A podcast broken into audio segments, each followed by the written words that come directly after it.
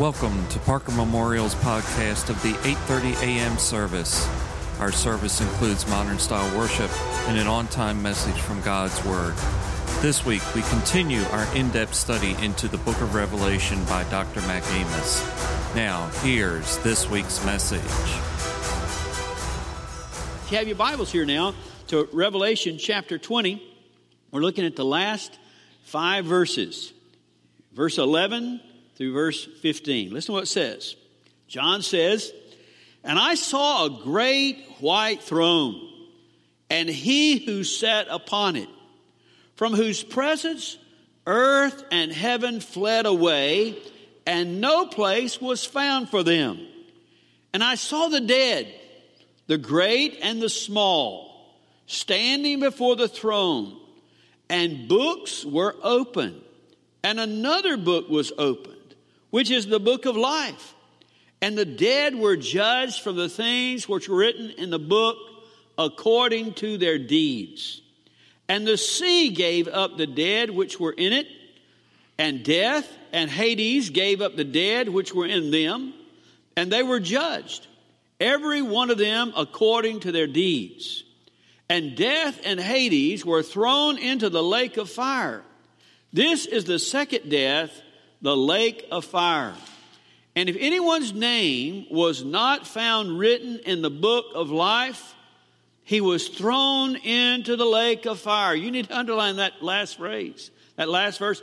And if anyone's name was not found written in the book of life, or what is called the Lamb's book of life, he was thrown into the lake of fire. Father, we pray that your Holy Spirit would be our teacher today and help us to understand this passage, and especially if our name has not been written in the Lamb's Book of Life, that we will not leave here today until we have made that commitment to Christ and we've asked Him to be Lord of our life, and we've allowed those angels to write our name down in that book so that we'll spend eternity with you. I pray, Father, that you help us to understand about this judgment, help us to understand the book of Revelation, our lives will be transformed by it, and we'll give you praise and glory in it. That's our prayer in Jesus' name, amen. Let's talk about the timing of what has happened at this point in time. We saw already in 20 that there was a thousand year reign, the thousand year reign of Christ. And at the end of that thousand year reign, then old Satan was let loose for a short time to deceive the nations and to tempt those who were in the world. And some of those follow that temptation and actually creates an army to come and do battle against Christ and the holy ones. And then when God shows up, he sends the fire from heaven to destroy those. And after he destroys those who have risen up against Christ and the holy ones, he takes old Satan and he cast him into the pit of fire. He cast him into hell, which is called Gehenna, where it's that everlasting fire. So we have three at this point who've been cast into hell. It's the false prophet, it is the Antichrist, and Satan. Then the next thing after those events come these words about the white throne judgment. Listen what he says he sees there in verse 11. And I saw a great white throne in him who sat on it, from whose presence earth and heaven fled away, and no place was found. Let's talk about what he saw. He saw a throne. Now, if there's one thing that you see a lot of in the book of Revelation, we saw plenty of thrones, haven't we? We saw a throne in, in, in chapter 4 where God the Father sits on it. We saw other thrones where the 24 elders were sitting on it. We know that Jesus has at the end of the at, at, the rapture and during the tribulation time, we know that Jesus is going to sit on a throne called the Bema seat, which is the judgment seat of Christ, where he will judge the believers regarding their works. We know all kinds of things about thrones, but there's something unique and different about this throne. This throne does not have many of the things that Revelation chapter 4 throne has. You remember when God was sitting there in Revelation 4 and we, we were introduced to God on that throne? It described the throne this way it says, Around that throne was a rainbow. You remember the rainbow represented a covenant? He's a covenant keeping God a promise keeping God. There is no rainbow around this throne. Also, around the throne were, the, were lightning and peals of thunder, which, which was a warning sign from God regarding the things of God and getting the people's attention to recognize God, to hear what God said, and to heed what God said that they were to do. There are no warnings here, no peals of thunder around the white throne at all. There also, we saw there were seven lampstands before that before the throne of God in Revelation 4. And those seven lampstands represented the seven spirits of God, or the fullness of the Holy Spirit. And the Holy Spirit's purpose was what? To make intercession and to intercede on behalf of those who needed and found grace from God. And therefore, this Spirit is interceding on behalf of those people who are standing before the throne in, at this throne, there are no seven lampstands. There are no seven spirits of God. There is no intercession about who is going to be standing before the throne. Also, we saw in chapter 4, before that revelation, in that, or before that throne, in that part of the revelation, we heard much singing. Holy, holy, holy. The angels sang, the redeemed sang. Everybody was giving glory to God. Giving glory. There, there is no singing at this throne. All it says about this throne is it's a great white throne. A great white throne. And the reason is because of the purpose of this throne. The purpose of this throne is the judgment of the unrighteous. The white throne judgment is the judgment of the unrighteous. For all of those throughout the ages, from Adam's time until Jesus comes, until through the tribulation, to all of that, every person who is unrighteous, the dead and the living, are going to have to stand before the white throne judgment. And in that white throne judgment is going to be the determination of their destination. Remember, we've already seen some, some resurrections. Remember, we went through the order of resurrections last week? We had the resurrection of Jesus, the resurrection of those saints at, at Jesus' uh, resurrection or his crucifixion. Then we had the, the resurrection of the, of the saints of, who are the church at the rapture. It says they come forth, and then the resurrection of the tribulation saints as well as the Old Testament saints at the second coming of Christ. And then I told you there was a final resurrection. That final resurrection is the resurrection of the dead in, who are dead in unrighteousness. See, every person who, who died in unrighteousness from Adam's time, they were still in the grave through all of this. They were still in the grave until there comes the time of this white throne judgment. Then they are going to be resurrected, and everyone dead and living, unrighteous, is going to have to stand before that throne. And in that throne and at that throne is going to be the judgment of the. A saved person is not going to be there. A redeemed person is not going to be there. It is going to be the judgment of the lost. You don't want to be there, all right? Write that down. I do not want to be there. This is not my destination. This is not what God wants of me. God, as I shared with you last week, God does not want anybody to go to hell. He didn't create hell for man, He created hell for Satan and all of his angels and the demons of hell but you would end up there because you choose to follow the enemy rather than follow God. That's a choice you're going to make. And do not choose that. Choose righteousness and godliness rather than unrighteousness. For see, this throne here is where that judgment is going to take place. Now, it says something about this throne. It says where it's located or where it's not located. It's interesting because whenever you saw one throne, it was in heaven. This throne, it says, is neither in heaven nor is it on the earth. It's like it's set out in space. It's, it's not in, on the heaven, in heaven or on the earth because of the fact that it says there in verse 11, it says, From this throne, the presence of the, whose presence earth and heaven fled away, and no place was found for them.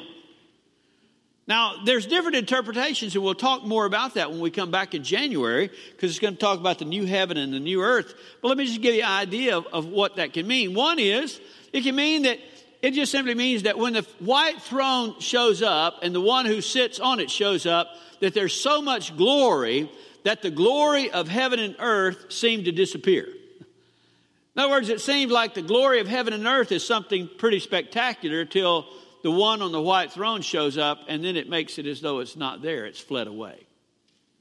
Or another thing is that it is totally the heaven and earth. Now, this is not talking about the heaven where God dwells. It talks about the atmospheric, atmospheric, universal heavens, the first two heavens, not the third heaven where God is, but those heavens that we we realize that they are totally annihilated, that they're gone. They're, they're just they're, they're fled away.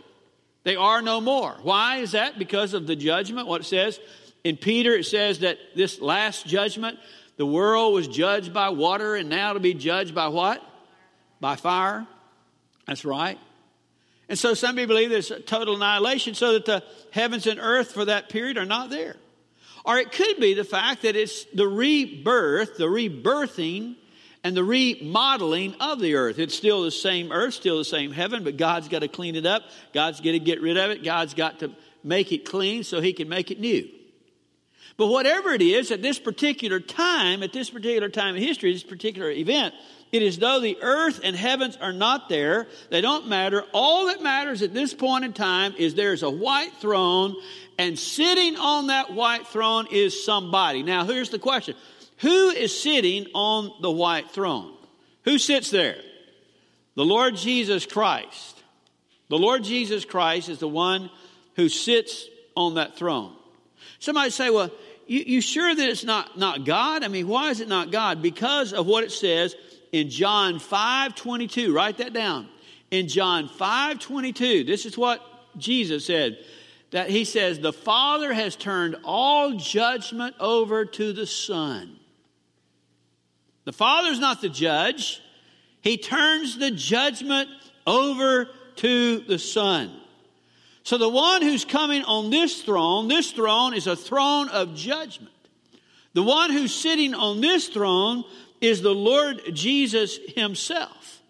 And he has come to judge the unrighteous, the ungodly. He has come to make a pronouncement over them. Now you think about that for a moment. There's nobody who would be better qualified to sit on that throne than Jesus. Isn't that true? I mean, Jesus is the best qualified. Why?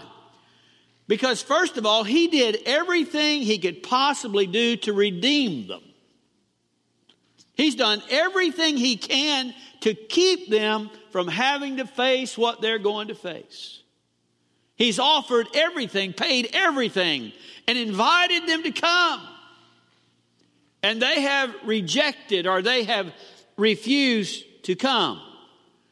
And therefore, now that they have not accepted him as Redeemer and Savior of life, he is the most qualified one to sit on that throne as judge. Who is better qualified than Jesus? No one. No one. He did everything that he could do and needed to do for their salvation. Now, here's Jesus sitting on that white throne and as he sits there, he is conducting a trial. He is, he is in the, the uh, room for the judgment. He is sitting there as judge, but it's different than any other trial you've ever seen. Any other trial. Let me, let me show you some interesting things about this, this trial. One is there's a judge and no jury. You, you, you, don't get, you don't get the opinion of your peers. They don't, they don't make a decision about what you're going get. There is a judge, but there is no jury. Second thing, there is prosecution, but there is no defense. You don't have a right, that you have a place to defend yourself. I, I hear people all the time say, Well, I tell you, when I get up there and I talk to God, I'm going to tell God this. No, you're not going to tell God anything. You're not going to be able to defend yourself in any way. There are no excuses, there are no defense.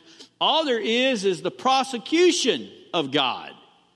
The prosecution of God in regard to righteousness and where you stand in relationship to righteousness. So, so there's a judge and no jury, there's a prosecution and no defense. There is a sentence and no appeal. There's a sentence and no appeal. Have you, have you read in the paper before you, hear, you find out somebody they committed a crime, 20 years ago and they still have not paid for the crime because they're still in the appeal process. Most people know that if you can just appeal it, you can live longer than, than most of the sentences are going to be. You're going to just keep appealing and appealing. I'm going to tell you something. When you get to this judgment, there is no appeal. All right? This is the final judgment. This is the final judgment. That's why there are no intercessions. That's why there are no warnings by God that you need to do something or change something and somehow there, there is no rainbow because he's a covenant keeping promise keeping god for there is no promise that needs to be kept there is no singing around this throne because there is no purpose or reason for a song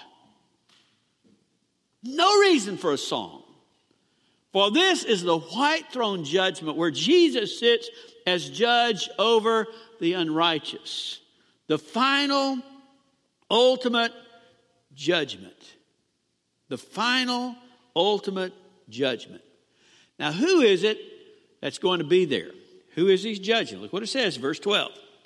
And I saw the dead, the great and the small, standing before the throne. I saw those who had been dead. Now, now those who had been dead who are standing before the throne. Who are these people? Well, look what it says over here in verse 13. And the sea gave up the dead which were in it, and death and Hades gave up the dead which were in them, and they were judged, every one of them, according to their deeds. So these people who are dead, where did they come from? They came from the sea from death and from Hades. All right? They came there. But who are they and how do we know that they're the unrighteous dead? The reason we know they're the unrighteous dead is because all the righteous have already been resurrected. The righteous ones have been resurrected. They were resurrected at the rapture, they were resurrected at the second coming. They came to meet the Lord in the air. Those who are righteous have been resurrected. There's only those who are left in the graves only those who are left in the graves who are those who are unrighteous, who are unredeemed, who do not have a relationship with God. And so finally and ultimately, there will be this resurrection. There will be this. Every person will be resurrected, resurrected unto life or resurrected unto death, resurrected into heaven or resurrected into condemnation. There is a resurrection for every person. There are going to be no graves that are not open. Do you understand that? And it says that they came from, he says, first of all, they came from the sea. Let's talk about that one last. And says they also came from death and Hades. Death and Hades. Well, what is, what is death and Hades? Well, death is in relationship to your body. All right? Your body dies. And that was the first death. Your body dies. And when your body dies, I'm telling you, I've conducted hundreds and hundreds of funerals. Let me tell you what happens. They're going to take your body, they're going to put it in a casket or an urn or whatever they're going to do, and they're going to take it and they're going to put it in the ground or someplace for waiting. They're not putting it there forever, they're putting it there for a season, for there's going to be a resurrection. You understand that? Whenever a person dies, they go into the grave. Their body does. And therefore, when it says death gives up, it means that literal body of that human being is going to come forth out of that grave. That body. Resurrection always deals with a body. It's always dealing with this physical body. But it doesn't say that death just comes forth, or they come forth from death. It says, and Hades gives up the dead. What's Hades? Hades is the dwelling place of the soul and spirit. You are an eternal soul and spirit. When you leave this world, listen to me, when you leave this world, it is not like you do not exist anymore. You will exist for eternity in one place or the other. And if you die without Christ and you die in your unrighteousness, Your soul and spirit, separated from that body, will go to dwell in a place called Hades. It's the place of the unrighteous dead. It's not hell. It's the place of the unrighteous dead. It is not pleasant. It is a conscious reality of punishment and pain, but it is not yet hell. And therefore, every person who has died in their sin from Adam to whenever this happens, every one of those, their body will be in the grave and their soul and spirit will be in Hades. And when the white throne judgment comes, they're going to come from the grave, their body, and their soul is coming from Hades, and they're going to come and stand before the Christ in order for him to pronounce judgment. It also says, and, and the sea gives up the dead.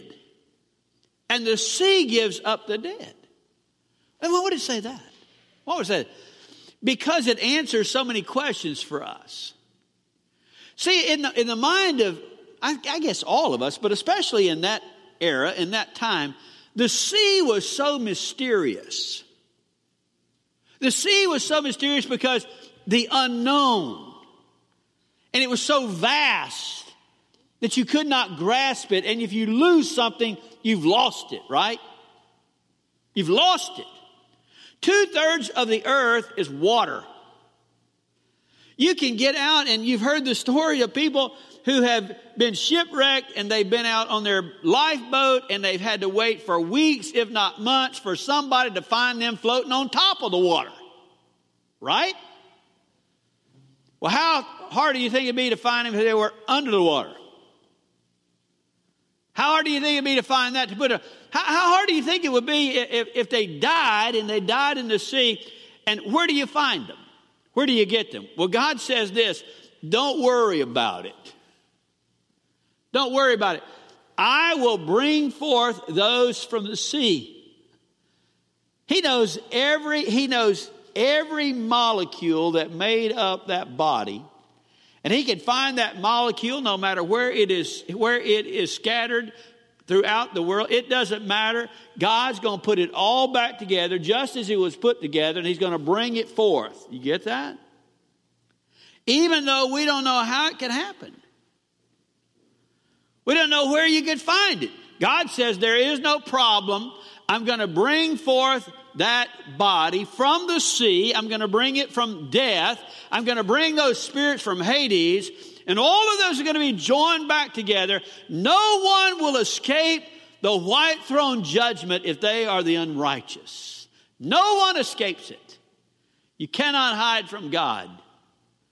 God will bring them before the throne of God, the throne of Christ, to give an account of their lives. You can't hide. You can't run. You're going to stand before God. And so all of these unrighteous dead, they've been brought before God. They've been brought before God, and, they're going to be standing before the Lord Jesus for him to pronounce upon their life. But what is he going to use as, as the instruments of judgment? What does it say here that will be used as the instruments of judgment against these people? It tells you right there. Look at it in, in, in verse number 12. And I saw the dead, the great and the small, standing before the throne. Here it is, listen and books, there it is, and books were opened. And another book was opened, which is the book of life. And the dead were judged for the things which were written in the books according to their deeds.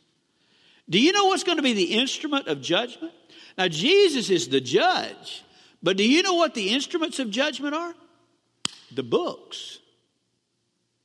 There are books that are going to be opened by Jesus, opened by the angels of God, that are going to be the instruments of judgment. Now, you can read all kind of accounts and all kind of ideas about what those books might be, but I can tell you there are three books there. I know there are three books because the Bible distinctly identifies each of those books.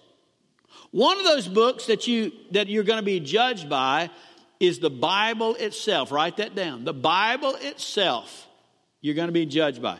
You say, well, how in the world do you know that, Brother Mac? Because write down this verse, John chapter 12, John chapter 12, verse 48. Listen to what Jesus said. And he who rejects me does not and does not receive my sayings has one who judges him. The word I spoke is what will judge you at the last day. The what? The word that I spoke. Where is recorded the word he spoke? Right here. All right? So he says, The word that I spoke will judge you on the last day. Not only that, it also says in Matthew chapter 24, verse 35, write that down. It's where you've heard this. It says, Heaven and earth will pass away, but my word will what? Will not pass away, but it will what? Last forever. And God gave us this book, and one of the books that's going to be open that we're going to be judged by, or the unrighteous going to be judged by, is this book right here. And God's going to say, I gave to you everything and anything that you needed to be able to understand, to be able to see, to be able to grasp, whether it be by creation itself, whether it be the Son of God, whether it be the Spirit of God that I sent to convict of sin, righteousness, and judgment. I've given you everything provided for you every way. I provided the law that it might convict you of your sin and you realize you need a Redeemer. I gave you everything in the Word of God whereby you might be saved and you rejected the Word of God, and when you reject the Word of God, you rejected me. You reject the Word of God, you reject me. So, one book that's going to be open is the Bible, the Word of God. A second book that's going to be open is called the Book of Deeds. The Book of Deeds. Now, God must have a lot of angels busy right now. Because you know what God does? It says He records every deed. He knows everything that the righteous do and the unrighteous. He knows every act. He knows every thought. He knows every intent of our heart. It says He even is going to hold us accountable for the, the loose words, for the unthought about words, the, the words that would defile, He's going to hold us responsible for those things. And so, for that unrighteous person, the angel is recording in his life what he did, what he said, how he acted, what he thought, what he didn't do, how he didn't respond, and therefore he's going to have to give a judgment based on his deeds.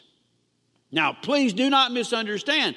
There is no sense that the deeds, like many people want to tell you that's going to happen, it's not like the fact that God's going to put all the good deeds on this side and He's going to put the bad deeds on this side. And if I have enough of the good deeds and, and, and I, I overcome the bad ones because I have more good ones than bad ones, then God's going to let me in. Oh, no, no, no, no.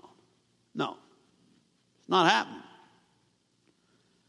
You say, well, then why is he counting? Why is he, why is he calculating the deeds? Why does he keep a record of the deeds? Because of this, my friend, God is going to judge the deeds of the unrighteous in determination of their punishment. In determination of their punishment, not whether they be righteous, in determination of their punishment. Do you understand that there are levels and degrees of hell? That's why it says that Jesus had to go to the deepest, darkest pits of hell he went to the deepest, darkest pits of hell to pay for the worst person who would ever be. Whatever the worst person in the world could be, Jesus paid for their sin in that level of hell. And there are different levels of hell. Remember, Jesus was looking over the cities and, and, he, and he, he said, Woe to you, cities, for if, the, if Sodom and Gomorrah would have had preached to them like you what had, you had preached to you, they would have repented. And he says to those cities, but it will be worse for you than those cities in the day of judgment because you had more light and you refused it. See, I want to tell you, to be in America and to have the gospel available to us in every way and to reject the gospel over and over and over again, I think that's going to be some of the most harsh punishments of hell. Versus that person who's not heard or heard once. And those deeds are written down, and those deeds are going to determine the level and the punishment that a person will experience in that judgment. But there's another book. It's called the Book of Life, or called here the Lamb's Book of Life. What is the Book of Life? What, what is the Lamb's? The Lamb's Book of Life is where the names are written of those who are redeemed. The names are written of those who are saved. It is written for those who are part of the family of God, part of the heavenly home. Now, there's all kinds of things about that book. They say every person's name was written in the book, and then if they don't accept Christ, their name gets blot, blotted out. Or there's the aspect that nobody's name in there, but once somebody gets saved, the angel comes. You don't write your name there, the angel comes, and he writes your name in the Lamb's Book of Life. I don't know whether it gets blotted out or whether it gets written an issue. I don't know. But I can tell you one thing it's important that your name is there. It is important that your name is there. And how does your name get there? Because you put your faith and trust in Jesus. Because you said this, Lord, there's no righteousness in me, no hope in me, no help in me. The only way that I can be saved is through Jesus Christ. The only answer I have to get into heaven is Jesus Christ. I put my faith and my trust in Him. And when I come to heaven, I want my name in that Lamb's Book of Life because I'm putting my trust in Him, not in me. God said, That's exactly what it takes. Write that boy's name down in the Lamb's Book of Life. Write that young lady's name down. Write that old man's name down in the book of life. And where you sit right now, my friend, I want you to know something. Your name is either written in the book of life or not written in the book of life, and it is important, it is important that you know it. It is important that you know it, that you accept it, that you believe it, you grasp. This is your opportunity. It says, the books were open, and another book was open, which is the book of life, and the dead were judged from the things which were written in the books according to their deeds. The books are the instrument of judgment. He's going to open up the books. See if you're there, see if you're not. I want you to see something that's interesting. I want you to see something that God does away with stuff that's no longer needed. Isn't that good? Especially when it's bad stuff. Look, look what it says in verse 14. That's a great verse. And death and Hades were thrown into the lake of fire. This is the second death, the lake of fire. Death and Hades have been a part of this, have been a part of this existence in this sinful world since Cain killed Abel. Isn't that true? The first ones who experienced death and Hades would have been Cain and Abel. Would have been that experience. And from that time on, death and Hades, that dwelling place for the unrighteous, paradise, we believe, is the dwelling place for the righteous in that place called Sheol. That, that was the place for the righteous and unrighteous, but that was the dwelling place and those bodies in the grave. But whenever, whenever God empties out death and Hades, and he empties out the sea, and he gets everybody back, and he does what he's going to do in judgment, when he does that, he doesn't need death or Hades anymore. Amen? Don't need him anymore. Don't need him anymore. So what did he say? Take death and Hades and throw it into the fire.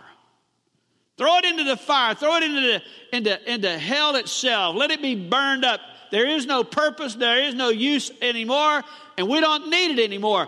And that fulfills what, what uh, Paul wrote. I read it to you last week. In 1 Corinthians chapter 15, verse 26, he says, And the last enemy is death, and death will be abolished. Death will be abolished. There is no death anymore. See, when we, when we live in the realm of heaven and we live in eternity, you don't ever have to fear death. Do you know that we're all afraid to die? Aren't we? I know we say, oh, well, I'm not really afraid to die. Well, that, why do you take medicine? why you go to a doctor? why you lock your doors at night? Why you, we, we all have fear, don't we? One of the driving forces of us is to live because we don't want the taste of death. Listen, when you get to glory, you don't have to worry about death anymore. You won't ever have to think about death anymore. It won't ever have to be a thought in your mind. It don't have to take any zap any energy out of your existence because there will be death no more. It's burned up. It's gone. And I love it when God does away with bad stuff when you don't need it anymore. Amen. Then comes this final truth. I had you to underline it.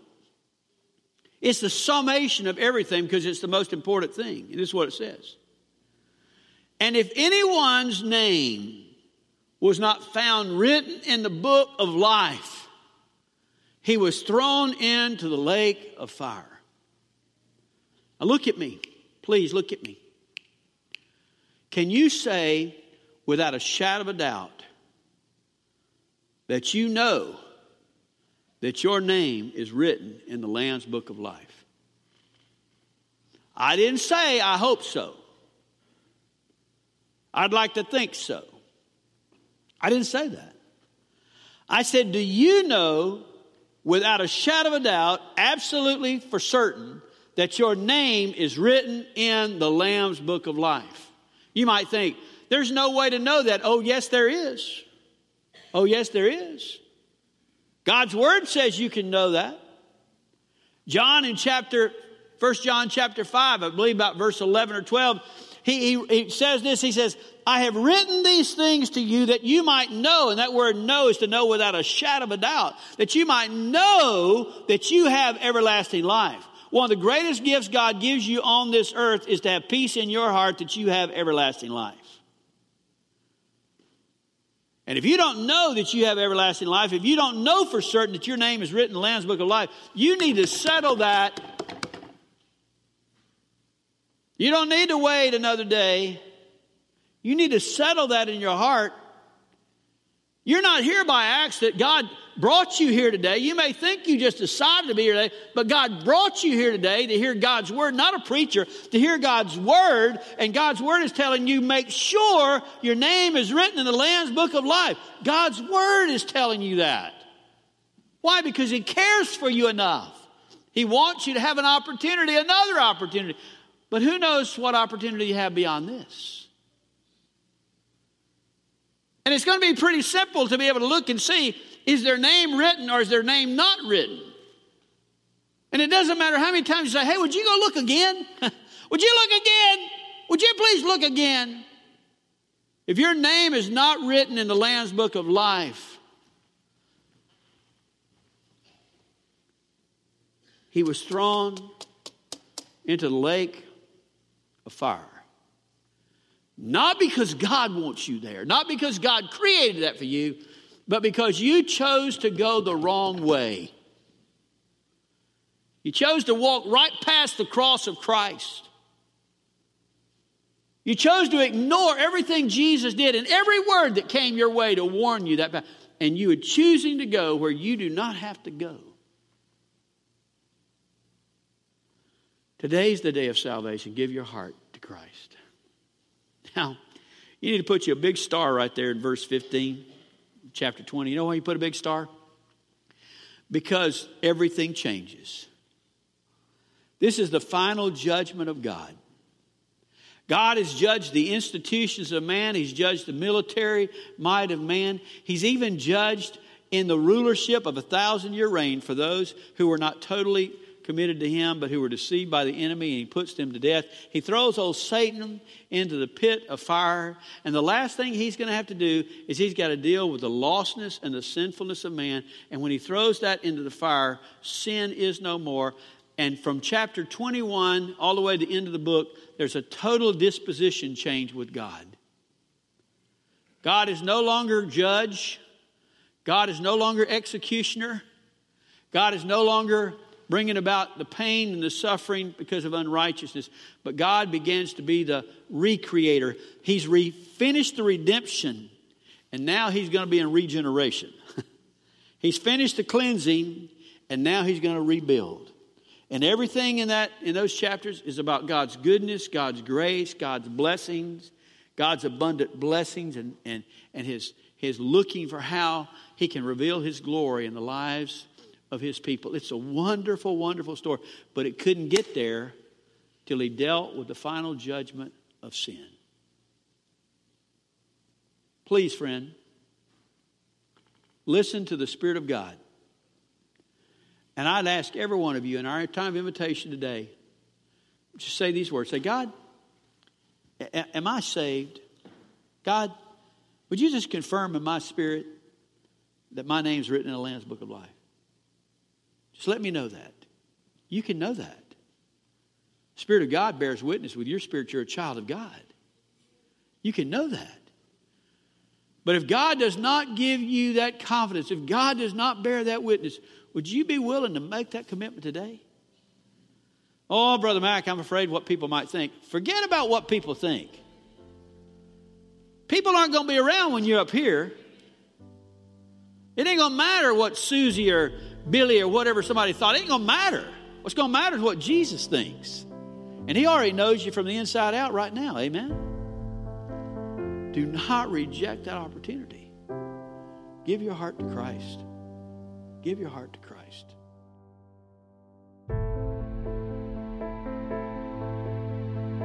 That concludes this week's message from Brother Mac. Additional sermons and reference materials are available from our website at parkermemorial.com slash sermon dash series. Jesus said, I have told you these things so that in me you may have peace. In this world you will have trouble. I have overcome the world. We can help you know the one who can bring you peace. Find us on Facebook and Twitter at Parker Memorial Baptist Church, as well as our website at parkermemorial.com. May God bless you until we meet again.